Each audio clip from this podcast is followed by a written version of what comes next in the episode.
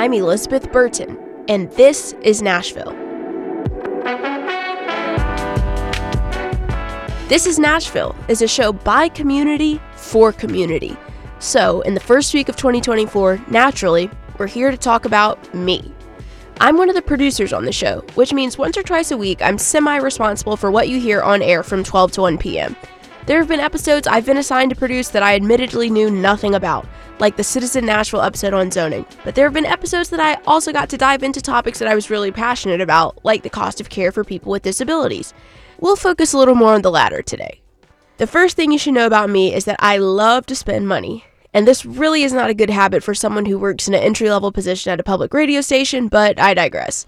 One of my favorite money pit hobbies is knitting. I'm not very good at it, but there's something about holding a scarf or a sweater in your hands that I made. In September, I set out to find out more about our local yarn shops and where they get their yarn. Okay. They discontinued the yarn lines. They did not ask Oh, they got this Halloween stuff. Oh, the yarn stash. Oh, Everyone who knits, crochets, weaves, or spins has one. And the more serious you are about your craft or your hobby, the more it matters to you what kind of yarn you have in your stash. So, where do you get the good stuff? This, who is this right here? That's Asia. Asia. Now she's kind of giving us a look. It's like, don't come any closer. like, it's like, it's like you stay. Over. We're at Hickory Bluff Farms with Ruth Fuquay, who owns and operates an alpaca farm with her husband Bill. Located in Mount Juliet, Well, I'm just like kind of really taken aback by how many alpacas are here because I thought there were going to be like five, No, but there are quite a few more than five. there are two barns. Um, this is our first barn here, and there's 16 here, and then at the second barn there are 15 down there. Okay. Let's go alpacas. This little brown guy is trying to say, hey. Who is That's this? Annie. Annie. Yeah, Hey, girl. that's um, Stella, Hey, Stella. and that's I have to think Susie. Hey, girl. Then behind Stella is Serena, who's Susie's daughter. Behind her is Alyssa, and then behind her is Maybelle. These alpacas are clearly beloved members of the family, and it's just an added bonus that their fiber helps run Hickory Bluff Farm's small business. So, how does fiber become yarn? Ruth is here to let us know. When it comes off the animal, I'll it comes off as one alpaca at a time. So that's segregated by animal. Then I'll sort it, sort through that, and take out whatever grass or hay or whatever is in that. Clean it, but not wash it. Mm-hmm. Um, it's like, how do we get from alpaca to like green striped, self striping, like yellow and everything? Like, because these guys are not. These hands. Wow. Ruth told us that each year she ends up with about 200 pounds of fiber, and she took us inside to see this spring's harvest. Like, It's just right off the animal. wow. Like, can I touch it? Mm-hmm. Once the fiber has been processed into yarn, it's got to go somewhere. Hickory Bluff is one of four local farms that supplies yarn to Sunshine Weaving and Fiber Arts located in Lebanon. This is your outside thread. Bring it back up to the top position then. My name is Cynthia Rice and I own Sunshine Weaving and Fiber Arts. It's going over. Once the yarn hits Sunshine shelves, it needs to be sold, and there are a under? lot of options available for how you might the- use your new yarn. on coming down on They the have a diverse range of classes, including a weaving class that was going on while I was talking with Yeah, Cindy. just, just those, just, Just the, this, just this that's messed up. right, right. You don't have to do the whole. And they do things like knitting, crocheting, spitting, So, um, felting, and even tatting. which is using a little bitty device called a shuttle, and it you use it to make little knots, and you can make lace and all kinds of beautiful ah. lacy items. You talk about a li- lost art. Nobody tats anymore. Not as- hadn't even heard of that. And if you don't want to pick up tatting, there's still lots of options for you in your brand new locally sourced yarn. Most of our shops offer classes for everyone, from the beginner who's never even held a needle to the advanced artist who's been at it since they could walk. And once you get a little bit more comfortable with your craft, you might want to check out many of the groups here in Middle Tennessee dedicated to the love of fiber arts. All right, here we go. Cheers. to knitting. Cheers. Out your way. That was Wayne and Jay Haas. They gather once a month at Sky King Pizza in Kingston Springs for you and company's monthly pizza party slash yarn night.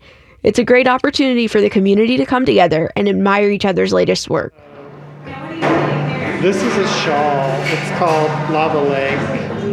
It's a This is probably my favorite group. So you've got your friends, you've got your yarn, you got many places to shop local, you have instructors, you've got a community now, all because of some alpacas. And the only thing that you need now is to develop a minor spending problem. Then you'll be a real fiber artist. I am at House of Yarn. I'm about to walk in. I estimate that I will spend $52 in here. Okay. I don't have to get anything though, that's the thing. It's a powerful lesson that I have yet to learn. Okay. Okay, I see one thing that I definitely want. No, I kind of I like this other one more though, but I think it's gonna be so blue. It's something that costs four dollars. I'm too pretty to do math. Okay, I came in under budget. I'm really proud of myself. Y'all, those alpacas were a trip. I'm a major dog person, so I'm used to over the top, excitable animals in my face. And alpacas, they just don't want to be bothered. They were really not too sure about me and my fellow producer Magnolia McKay, even though we were there for over an hour. But I will say, after seeing all that hard work that goes into making yarn, I definitely walked away with a new appreciation for the higher price point of locally sourced and dyed materials. Here's a little bit more of our host Khalil's conversation with guest Rin M.O., Deb Peterson, and Erica Hundley. Now, you all own yarn shops. I have to ask you, how much yarn is currently in your inventory at the moment? Deb, I saw your face. How much yarn do you have right now? Oh wow. Um, I, I only I only know it in my head as a dollar amount. So Okay. I I could say our shop is fourteen hundred and fifty square feet. And so we have cabinets that are with cubbies that are full, and then we have slat walls where lots of stuff is hanging. And so with the indie dyer community as big as it is and carrying a lot of that, you want to we wanted to present it in a way that you could see the entire skein. If you put a skein inside a cubby, all you really see is the end of the skein. And so with the indie dyed things, there can be multiple colors in there. And so we started hanging it on slat wall, and then you can see the entire skein. But we um, we have a lot of yarn in, in the store. I, but I, you know, I have no idea. I can't tell you how many skeins or you know anything like that. What are your biggest sellers? Um, our big, our number one selling yarn right now has been has been this way for a while now. Is an indie dyer from Jackson, Tennessee. It's called Big Sky uh, Yarn Company, and Cassie Parsons is the dyer. And people often ask me, they're like, she lives in Jackson, Tennessee, but it's called Big Sky. And the story there quickly is that she, her family moved to Montana. They moved to Montana. They f- missed the com- their community in Jackson. They came back. She had already created a name for herself with Big Sky, and so she kept it. I mean, we could have Big Sky everywhere, right? Yeah. In the world. So we have a DK from her. It's called Squish DK, and it is a 100% superwash merino. That is our number one selling yarn. We sell lots of um, Malabrigo, which comes from Uruguay, and those are kettle dyed. Those are variegated and then semi-solids.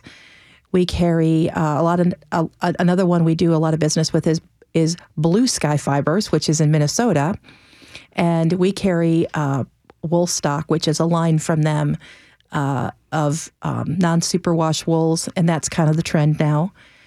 Uh, What, what's the difference between superwashed and non-superwashed? Is, So- is it in, in the texture of it? It's in the care of it, and it can be in the texture as well. Superwash yarn has been treated so that you could machine wash it maybe at a gentle cycle, cold. Even the labels now, though, say they don't rec. Even though it says superwash, they don't recommend washing it in the machine. They do still say hand wash. What the trend is right now is uh, we're going, we're selling a lot more non-superwash, which means you'd have to hand wash it or dry clean it. Of course, we always recommend a hand wash. When you make a garment with something that's non-superwash, it tends to hold its shape a little bit better. Gotcha. Okay. Now, you mentioned something. You mentioned indie dyers. Yes. And Rin, you are a dyer. right? In, an independent dyer. I am an independent dyer. Okay, so I really hear that it's not easy to do at all. What what what's what's your method? How how do you get it done? Explain the process for us. Sure. Well, I guess um, first I'll say that I am a particular kind of indie dyer. I'm a natural dyer, so I only use materials that are. Um, uh, extracts or whole plant materials from from plants, um, and sometimes bugs, um, and a couple of other things. But um, so I only really know that kind of dyeing. There are a lot of different kinds of ways to dye, and there are a lot of different um, methods and materials that can be used to dye. Um, but I got started with natural dyeing. Um, and the reason I started with that is because I'm also a gardener and I have been for a long time. And so um, when I wanted to try to learn to dye, because I really loved wool and yarn and knitting and I kind of wanted to make my own colors, I it wasn't even really a question. I was like, oh, I'll try this. I'll try this natural dyeing thing. Um, and it was definitely a learning curve. It was very difficult at the beginning um, to learn how to prepare the yarn, how to, um, what kind of um, concentration to use, some of the different preparations and the dyes. And, um, you know, I, learned a lot from books. I learned a lot just by doing it, and I'm still learning now. I've been doing it four years now, and um, yeah, I still am learning how to do it. You met, you said something interesting. You Yeah. mentioned that you use plants Mhm. for dyes, but also bugs. Yeah. Explain that to us. Is Um, that where you get like that that that cricket green from? No, it's not cricket green, but there there is actually a historical dye. Um, uh, so there's a couple of different bug things that can be used in natural dye that have been used for centuries, thousands of years. Um, cochineal um, is one of the ones that's most well known. It's also known um, just in the world generally as car- carmine red. I think it, I don't know exactly how to pronounce that. I think Hmm. it's carmine carmine red. Um, and it's used in as a food dye. It's used. Um, it can be used a, a couple of different ways, but um, it can also be used uh, to dye fiber, and it has been for a really long time. Wow. Now, now, Erica, the weather is getting cold, Mhm. so I imagine this is the busy season. You just opened your shop earlier this year. That's right. How much yarn are you expecting to sell this time of year? I don't even know how to estimate. And like Deb, I don't know how to estimate how much I have, but I will say um, I have a smaller inventory um, than Bliss Yarns has a wonderful inventory. I My shop is in a small converted house. Um, So I opened in April. I signed the lease in March, opened in April. Um, so I have a small, I like to say cozy shop. And I knew starting out, um, that I wanted to carry hand dyers and started looking at different dyers and different vendors of of where I wanted um, who I wanted to stock. And whenever I rented the space that had a full kitchen, um, that's when I decided I had the opportunity to also try my hand at hand dyeing. And so I've been doing that, and that has turned into um, a little bit of what makes my shop uh, niche and, and set apart. There's only a handful of shops in the whole surrounding area, but I knew that I needed to do something a little bit different. And um, so uh, I have my own hand dyed yarn that I sell and feature that as well as um, some other um, vendors as well. Oh wow, Deb is pointing at some of your work, uh, and it's really I love that red. It's deep, it's beautiful, like a beet red almost.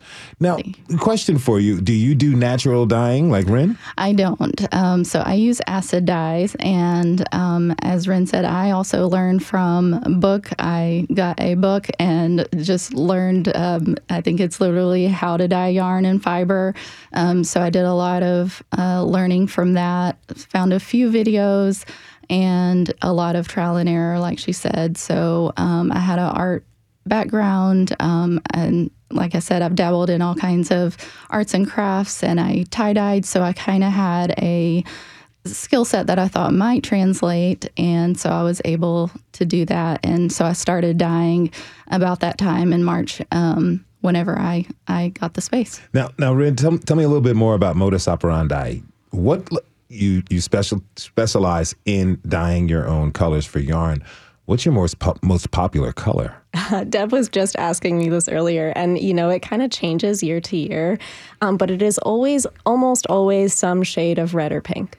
That's, Mm. that's been the typical ones. And there's a lot of different ways you can get red and pink with natural dyes. And that's been one of the most fun things for me is just to like explore with the different dye combinations, with different methods to come up with new new shades of the same color. Now, now, Deb, Erica mentioned that she's a small shop, but and there's a few in the area. But from what I understand, it's a community that Oh, happens yes. with the shops and, and the fiber arts and the, the owners of these businesses. That's really not common for competitors to help each other. What sets the yarn and fiber community different? I definitely I'm glad you said that because we we are a community and all of us know each other, love and respect each other. And so especially during the pandemic when we had shut down and we had limited time, we couldn't have customers in the store. Um, you know, it was a scary time for for everyone in the world, but it was it was especially scary for someone who owns a small business. And so that's when we all really kind of pulled together. And so uh, I had Meg, who owns the House of Yarn, and then Glenna, who owns the Ewan Company, which is in Kingston Springs. They reached out to me, and the three of us did several collaborations where we did what we called a three shop shawl.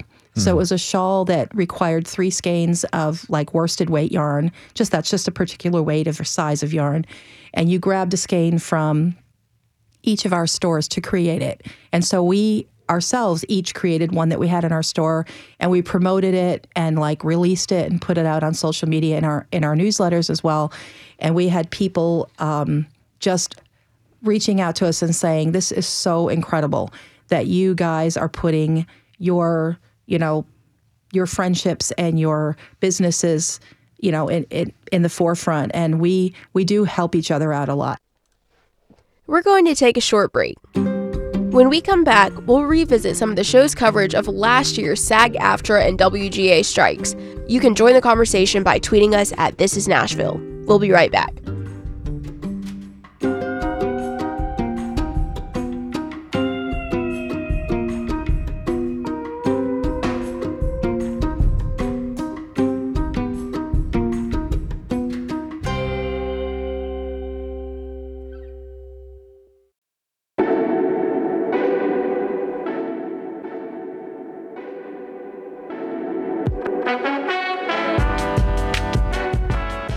This week, you're hearing from the 10 producing team about what our favorite episodes of 2023 were.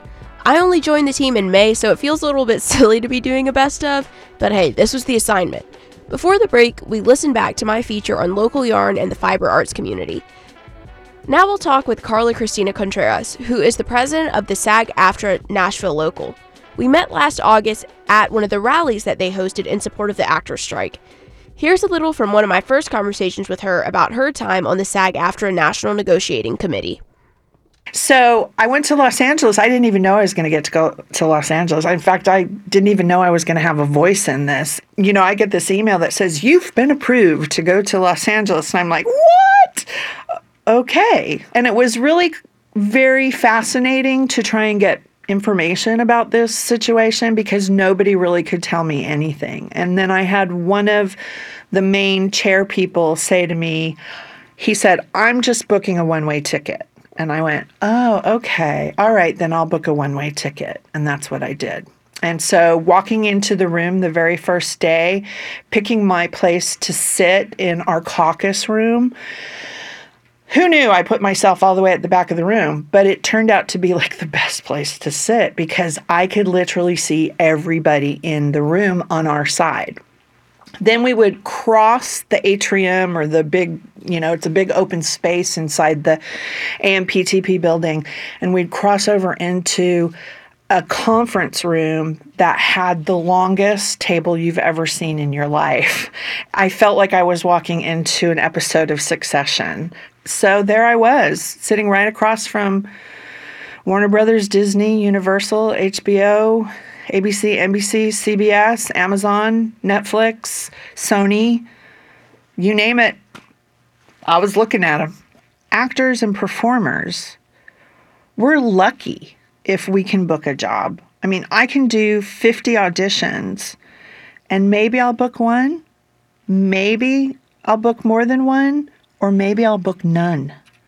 And so, in order for us to qualify for our health insurance benefits, we have to earn $26,470 to qualify. How many people currently are not qualifying approximately for that? It it is almost 87%. There should actually be a laugh track going while you're asking this question because if you figure that almost 87% of our membership can't make $26,470 and the ones who are the celebrities who are making millions and millions, that is less than 1% of our membership. How would you describe SAG AFTRA's general position right now? Our general position is we're standing our ground. And there are particular items that we will not, we won't budge on. I don't see how we could. I really don't. So after we had this conversation, we left our little quiet soundproof room to go out into the crowd gathered for the rally. And it was a little bit more lively. Now, I'll be honest, one of the hardest parts of this job is going to cover big events like this. Lots of people and noise. I'm fumbling with all this audio gear that I barely know how to use. I'm trying to remember the name of someone I've now met at five different events. Somehow the mayor is there. And I'm also trying to get sound for the show. It's a lot for someone who's already a little prone to social anxiety. Hey, but I made it through, and I even came up with something to share with y'all. SAG AFTRA strong! SAG AFTRA strong! SAG A bunch of actors and musical theater kids chanting in a parking lot is the stuff of nightmares for most people, but not for our local SAG AFTRA members. It's Tuesday, August 15th, the 106th day of the Writers Guild of America strike, and the 30th day of the Screen Actors Guild strike. About 100 local union members and supporters are standing in the back lot of the Nashville SAG AFTRA chapter building. The picket signs are just about the only shade we have. Some examples SAG AFTRA on strike, living wage, no AI, SAG AFTRA strong.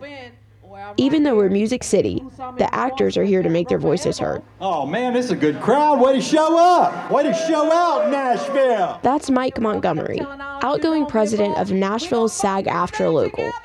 SAG AFTRA. Way to show out AFM. Way to show out IATSE. We got three unions here today. Welcome to the SAG AFTRA Nashville Concert for Solidarity. This is the first time in 60 years that both unions have decided to strike at the same time, and that speaks to how concerned they are about the current state of the industry. Dwight Turner says he hopes that the studios will negotiate. My actor side is here supporting SAG AFTRA because I feel that it's the right time, it is very important, and I do believe that with the combined WGA and SAG AFTRA strike, that the studios will eventually have to come back to the table and they're going to need to make some good decisions. And if they can't make some good decisions, then they need to get some people who can. The Alliance of Motion Picture and Television Producers, or AMPTP for short, has struggled to find common ground with the actors and the writers, but the crowd here is braving the heat to let them know the pressure's on. But it's not just industry people. There are leaders and elected officials here too. And there's a palpable shift in energy when Metro Council member and mayoral candidate Freddie O'Connell arrives. Seeing how much this strike matters to people in Nashville, we know that we have members right here on the ground in Nashville, uh, but we know this resonates across the entire country. We know that when people stand together, uh, they earn fair wages, good wages, and benefits that support working families, which we know. The issues at stake here are pretty serious, like better pay and job security in the face of AI. But there's also laughter and dancing, and it's pretty clear that the people here in Nashville are here to stick this thing out as long as they need to.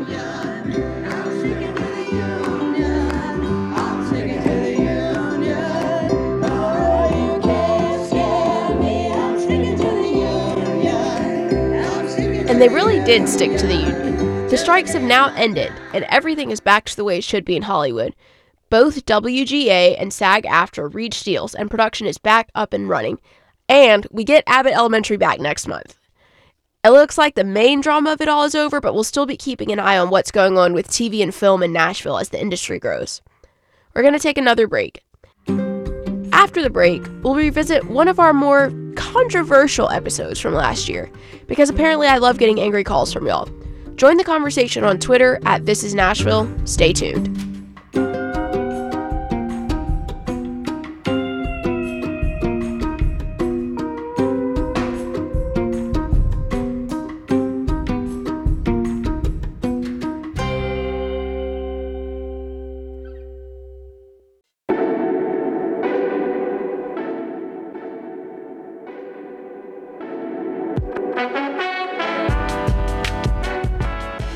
Today we're talking all about me.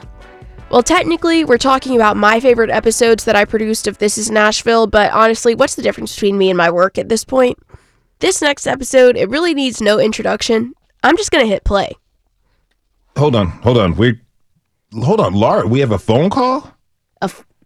We're not taking calls to we we don't have time. We're not taking calls today. No, no call. I know the but the control room is saying this is really, really urgent. Let let's patch the call through. Hello, caller. This is Khalil from This Is Nashville. What's your comment? Are you okay? Hey man, Khalil. Yo, Hey man, I need your help, man. Is this part of the show? big fella. I don't know what's going on, man. It's crazy, man. Wh- What's hold on? s- Man, slow it's down. crazy, man. S- It's slow down. crazy. Yo, big fella, big fella, big fella. Slow down. What? No, no, no. I'm caught up, Is he man. break- he's breaking up. No, I'm, I'm, I'm caught. I'm scared. Khalil. No, no, this is emergency. This is emergency. I need- Oh, wait. I think I, he's he's being. s- Whoa, hold on I, now. need, I need you to help me, man. I need you to help me out. It ain't. mu- Hold on, ain't no time. What? Oh, I'm, I'm at. I'm at. I think Oh, he's they said I serious. got another day. Ah! Get your hand on my pocket.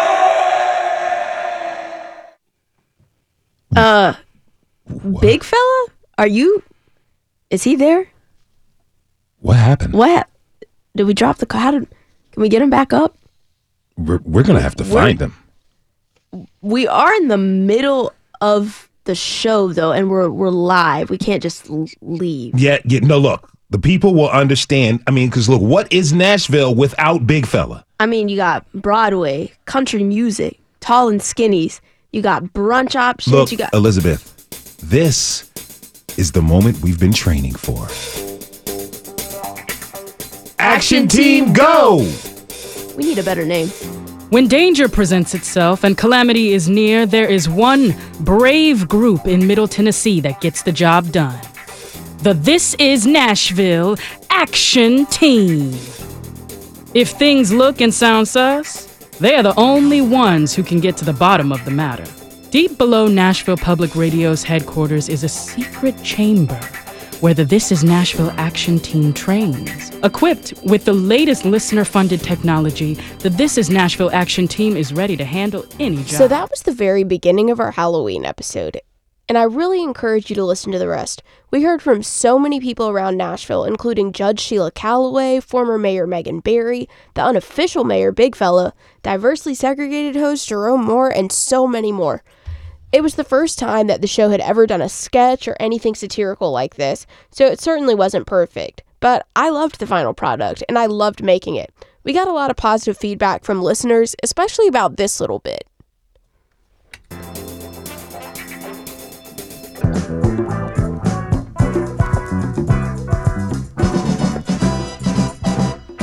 Meanwhile, back at Action Team headquarters, Ally Division.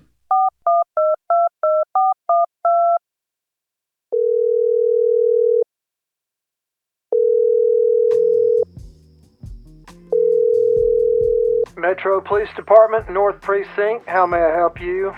Hi, I'm an ally and I want to report a missing person. Uh, what's the name of the person you're looking for? Okay, so his name is Big Fellow.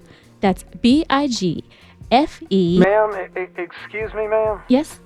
Um, I need his legal name, not not his nickname. Well, I don't have his legal name. As far as I know, his legal name is Big Fellow.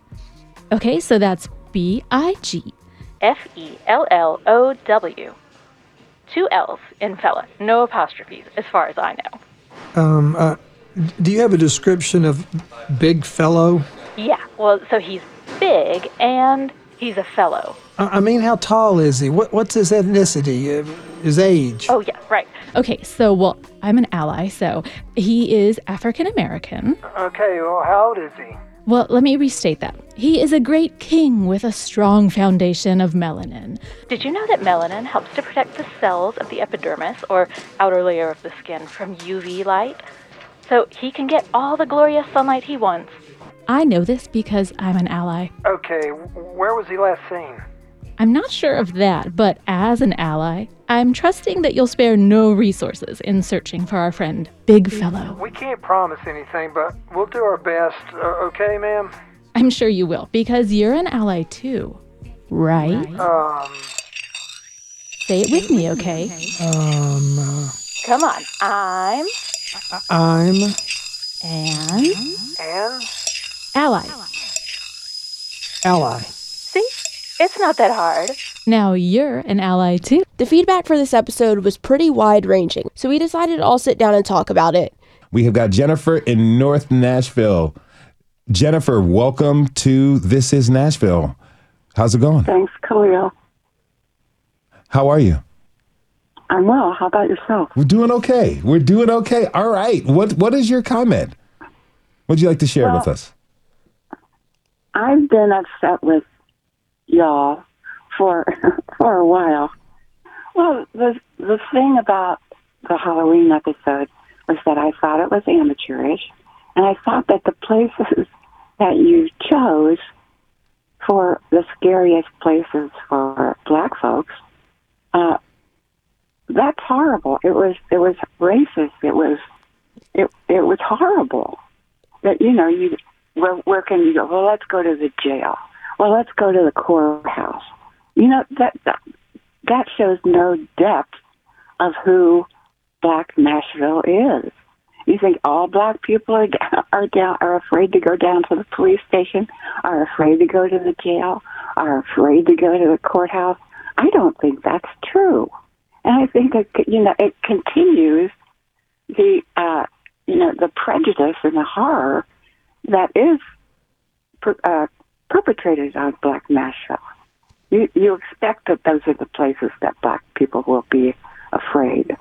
You know, black people are going to be afraid at places where all people are afraid to be. I- I just thought it was racist and bad. I, I hear, understand, and again, thank you for those comments. I will let you know when we before we set out to visit one location, we asked about. I, I myself asked about fifteen black people. How many did you ask, I asked 15, 20. I asked some white people too. Yeah, and the first, the the the one, the only common two places that everyone said what black folks should be afraid of is the jail and the courthouse. And the courthouse. We really appreciate your comments, Jennifer. Hopefully, you will continue to keep on listening with us. All right. So that kind of um, th- that kind of brings up a, you know a really good point. We had a lot of different comments about the episode. Emily Siner, former newsroom director of WPLN, she tweeted, I was like, tw- tweeted, quote, I was like, what am I hearing on This Is Nashville? And the answer is either chaos or brilliance, maybe both. We we had a critical comment from a woman named Kelly. She lives here in Nashville, and this is a pretty long comment, but I think it's important that I read it all. She says, quote, Hey guys, I had to turn off the Halloween episode a few moments ago. I'm pretty appalled. The topic of safety for black people in Nashville is way too serious to and heavy to be addressed with a play skit. It's also not well written or acted. This episode feels about as tone deaf as one can get, which doesn't make sense in the context of what the show has produced previously.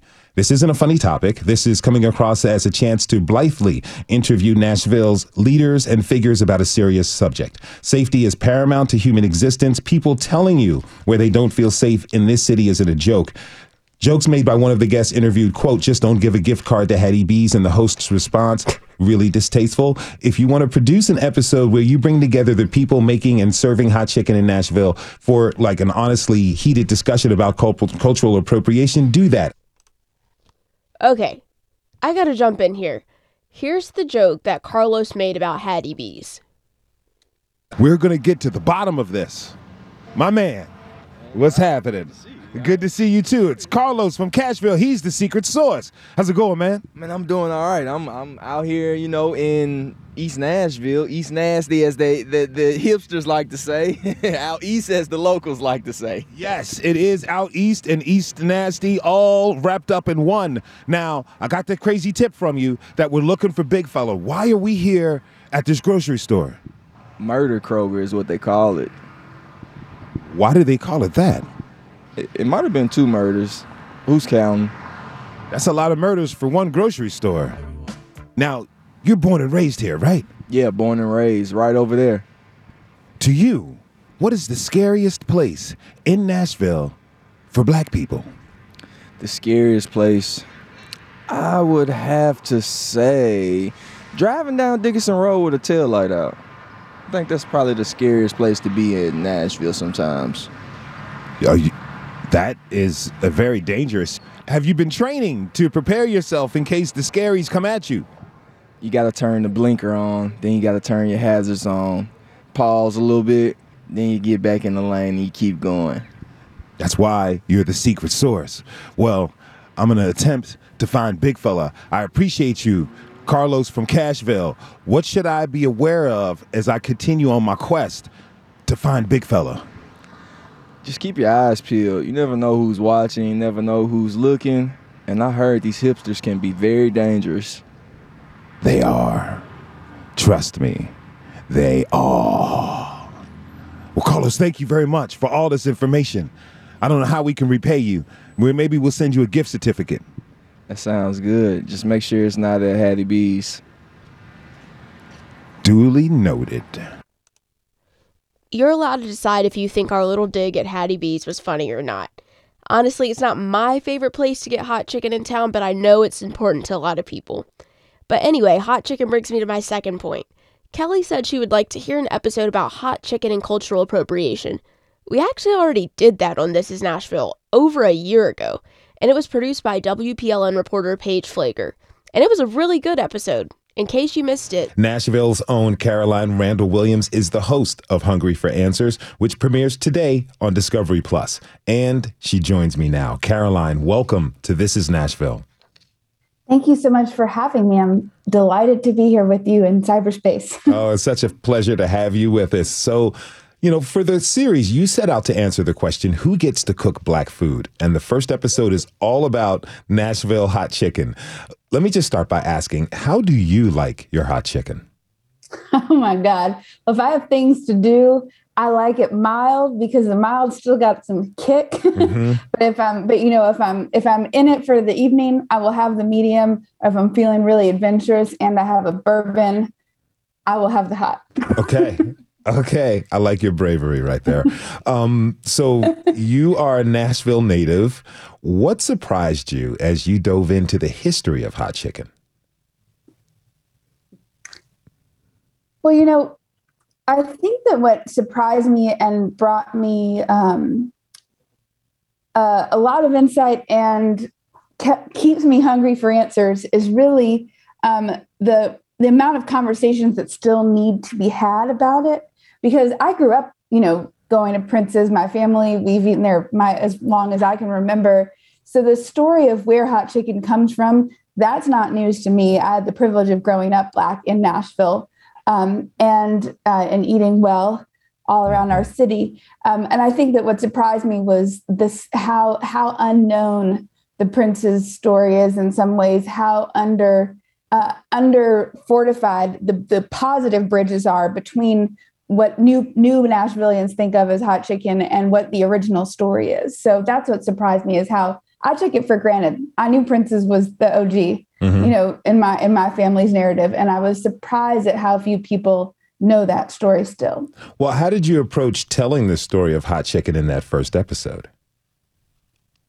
Well, I had the um, one. I had this amazing team. When you when you come knocking uh, on people's doors with Viola Davis's name behind you, uh, mm-hmm. people people tend to say yes.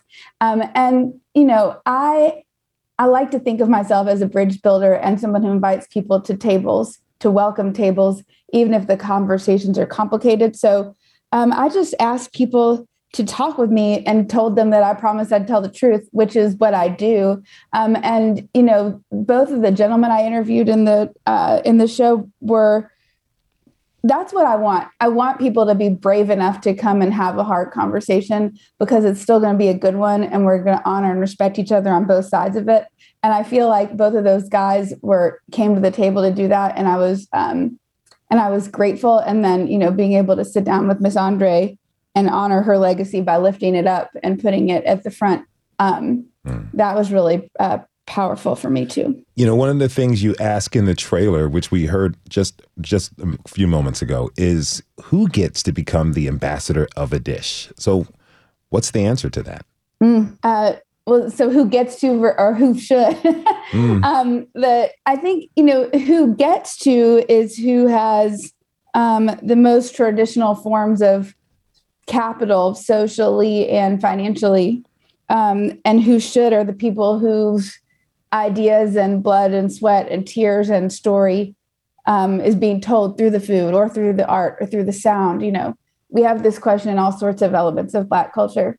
Um, it's that line between appropriation and appreciation that uh, America really struggles with that dance, I, I think. Now, I certainly don't expect everyone to have listened to every single episode of This is Nashville. I definitely haven't. But it raises an interesting question for me. Why was a satirical sketch created by black people the wrong way to go about talking about anti blackness? Why was a sit down conversation that included white people the right way? Back to Kelly. I'd be so curious to hear about that, but don't make it a joke.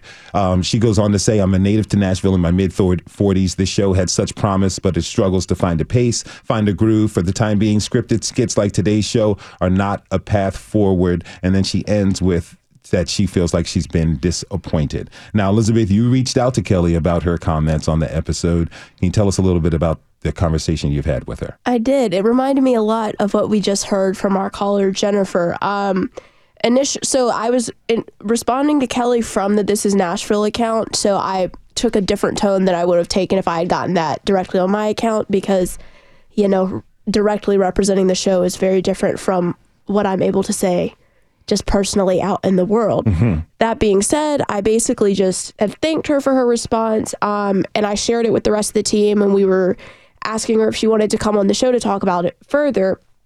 The next time I checked our DMs, she had left a really long, thoughtful message about how she had done some reflecting and thought that maybe it was not necessarily her place as a white woman to give this particular set of feedback to um, specifically me and you, Khalil, since we're both black. Um, I know y'all can't see us right now, but you Yeah, can. very much so. you- we are. We Yeah. are. That that's what that's what I've been told. Um, as well as the many other black Nashvillians that we included in the piece. Um, and we went back and forth about whether she would like to be on the show. Um, I spoke to her on the phone, and then the where we kind of ended things is that um, my take was she kind of went back to her original comments about not being happy with the tone of the show, that she didn't like it, um, and wanted to ensure that I knew her feedback was coming to me as an artist giving critique and not as a white woman. If you're just tuning in, this is Nashville, and I'm your host, Khalil Ekulona. At this moment, we're addressing the Halloween episode, and my guests are Willie Big Fella Sims and show producer Elizabeth Burton. Okay, so Big Fella, what's your honest reaction to Kelly's comments and Jennifer's as well? Man, I as a black man, certified, I'm I'm black. I got a cup right now. Say dope black dad. I see it. as a black man, I would like to say thank you to both of them for being so concerned about I'm serious, man, and being concerned about like the safety of black people. It's nothing to, to play with, you know what I'm saying? I know that because I'm black and I try not to mm-hmm. play with that, you know what I'm mm-hmm. saying? But this was, I just think it was just so hilarious. The show, I don't know. You mentioned a comment that somebody told you where they was like, huh, I think about how few times I get to hear black people talking to each other. Yeah, yeah. You know, and it was a like a- colleague's wife said that. Yeah. Yeah, it was a black conversation. It was kind of like what uh Sharonica was saying. She was like, it was untethered to whiteness. It was experiencing blackness in all forms. You know what I'm saying? And the black guy didn't die in this one. And I think we did that- find you. We yeah, found you. for sure, for sure. And I think that uh it was really, really it's cool to have people concerned, but we were so used to being uh scared in general Mm-hmm. and nervous about life and somebody gonna come get you, beat you up, take your kids, something like that, that we gotta joke about it. Yeah, you know? I understand. That was the way to express it, is in a laugh because if now, well, if you get black people that are scared and angry, And then it's a whole nother tone where you still care and protect me then. That is an Yeah. entirely different You know what I'm saying? episode and conversation because you know there were so many people who were in this Judge Sheila Calloway, to Tequila Johnson, and Equity Alliance comedian Josh Black, meteorologist Lelan Statom. You, we all heard former Mayor Megan Barry. We had Carlos Party from Cashville. We had Myra Riley, the actress, as well as TV and podcast producer Jerome Moore. And to me, something that really kind of stood out was so many folks came in to be a part of this. Now, again, like I said, if this is your type of comedy, great. If it's not your type of comedy, that is fine. We took a chance, we tried something, we wanted to do something that was entertaining because not not always are African Americans kind of worried about their safety. Um, and if you listen, I don't want to give any spoiler alerts, but if you listen to that entire episode, no one could really identify a place in Nashville that felt dangerous to them. Granted, she's my sister, she's a little bit biased. She played it for her entire family. And my nieces, 13, 10 years old, said, It sounds like Nashville's a cool place for everybody to live. If you listen to it, that is a little bit of the underlying theme. Okay, we have a call coming up. Um, we have a call from Eloise in Belmont.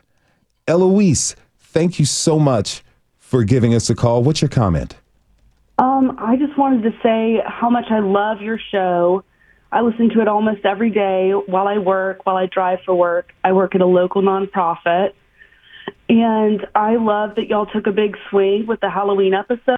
I thought, you know, I'd rather have a show with personality and, and people who take risks. And I just think it was really cool what y'all did. So um, thank you for all the work y'all do. I just really appreciate, you know, I hear on your show from members of the community that even I come into contact with. So it's just really, um, I think y'all are a gem for Nashville. We really appreciate that. Thank you so much for your comment, Eloise.